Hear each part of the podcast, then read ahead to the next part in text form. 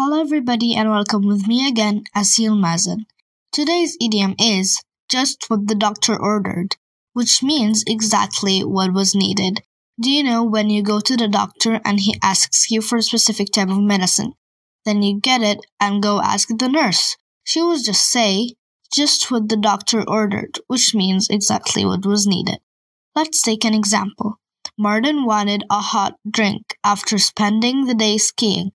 A cup of hot coca was just what the doctor ordered. Another example is our trip to Florida was so relaxing. It was just what the doctor ordered. See you next time.